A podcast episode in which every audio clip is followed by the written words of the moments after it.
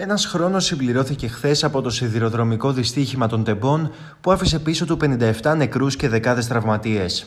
Σε ανταπόκριση από την Ελλάδα, ο δημοσιογράφος Christian Σούμπερτ της Frankfurt Allgemeine Zeitung φιλοξενεί τις σκέψεις επιζώντων και συγγενών των θυμάτων της τραγωδίας. Στα λόγια της καταλαβαίνει κανείς τον θυμό, την απελπισία, την παρέτηση και τον κινησμό, Εάν γνώριζε πόσο επικίνδυνο είναι το ταξίδι μεταξύ Αθήνας και Θεσσαλονίκης, δεν θα εμπιστευόταν το τρένο ούτε για να στείλει λαχανικά, λέει η παιδίατρος Μαρία Καρυστιανού, η οποία πριν από ένα χρόνο έχασε την 20χρονη κόρη της στο χειρότερο σιδηροδρομικό δυστύχημα της ελληνικής ιστορίας. Η συγκάλυψη της αλήθειας για το έγκλημα αυτό είναι προσβολή προς τα παιδιά μας, δηλώνει μια άλλη μητέρα που έχασε επίσης την κόρη της στην τραγωδία.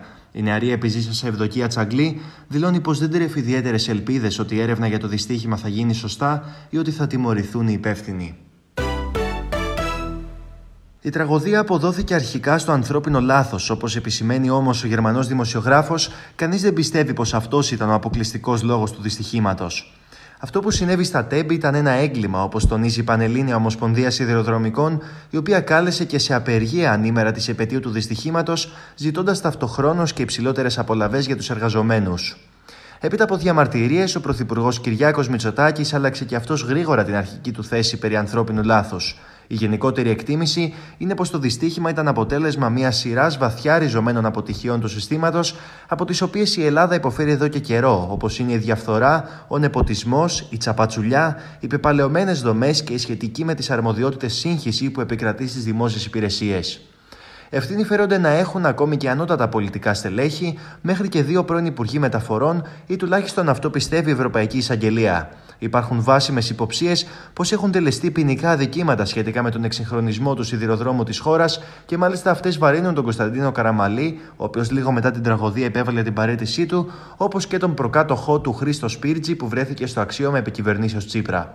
Η Ευρωπαϊκή Εισαγγελία θέλησε να φέρει τους υπευθύνους ενώπιον της δικαιοσύνης. Βάσει του ελληνικού συντάγματος όμως, μόνο η βολή μπορεί να διώξει νυν και πρώην μέλη της κυβέρνησης. Και ακριβώς αυτή η εκτεταμένη ασυλία αποτελεί εδώ και καιρό πεδίο μάχης μεταξύ της Ευρωπαϊκής Επιτροπής και της ελληνικής κυβέρνησης. Στο σημείο που έλαβε χώρα το σιδηροδρομικό δυστύχημα συγκεντρώθηκαν το περασμένο Σάββατο συγγενείς των θυμάτων και πολλοί φοιτητές για να καταθέσουν λουλούδια και για να κρεμάσουν φωτογραφίες των νεκρών. Η παιδίατρος Καριστιανού δηλώνει πως θα συνεχίσει να αγωνίζεται για τη δικαίωση, προσθέτοντας πως δεν έχει να χάσει τίποτα πια. Μεταξύ 3ης 27 Φεβρουαρίου και 4ης 28 του ιδίου μήνα καταγράφηκαν στην Τουρκία 8 γυναικοκτονίες, σε διάστημα δηλαδή μόλις 24 ωρών. Οι γυναικοκτονίες έλαβαν χώρα σε όλα τα μήκη και τα πλάτη της Τουρκίας, από τη δυτική Σμύρνη μέχρι το Ερζερούμ στα ανατολικά της χώρας. Οι φερόμενοι ως δράστες είναι είτε νυν είτε πρώην σύζυγοι, ενώ μία εκ των γυναικών δολοφονήθηκε από τον πατέρα της, παρατηρεί η Τάγκας Τσάιτουν του Βερολίνου. Η οργάνωση Σταματά με τις γυναικοκτονίες υποστηρίζει ότι δεν είναι τυχαίο που δολοφονήθηκαν τόσες γυναίκες σε τόσο σύντομο χρονικό διάστημα. Αντιθέτως, η εξέλιξη αυτή είναι αποτέλεσμα της πολιτικής της τουρκικής κυβέρνησης. Οι γυναίκες σκοτώνονται μέσα στις ίδιες τις οικογένειές τους επειδή υποτίθεται ότι βλάπτουν το ιδεώδες της ιερής οικογένειας που προπαγανδίζει η κυβέρνηση. Σε μια εποχή όπου τα ατομικά και πολιτικά δικαιώματα αμφισβητούνται, ανα πάσα στιγμή μπορεί να σκοτωθεί μια γυναίκα. Το 2021 η Τουρκία αποχώρησε από τη Σύμβαση της Κωνσταντινούπολης για την πρόληψη και την καταπολέμηση της βίας κατά των γυναικών.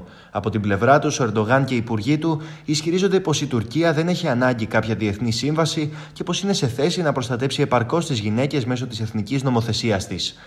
Τα στοιχεία ωστόσο φαίνεται να διαφωνούν. Από το 2019 μέχρι σήμερα έχουν συμβεί στην Τουρκία περισσότερες από 1.700 γυναικοκτονίες.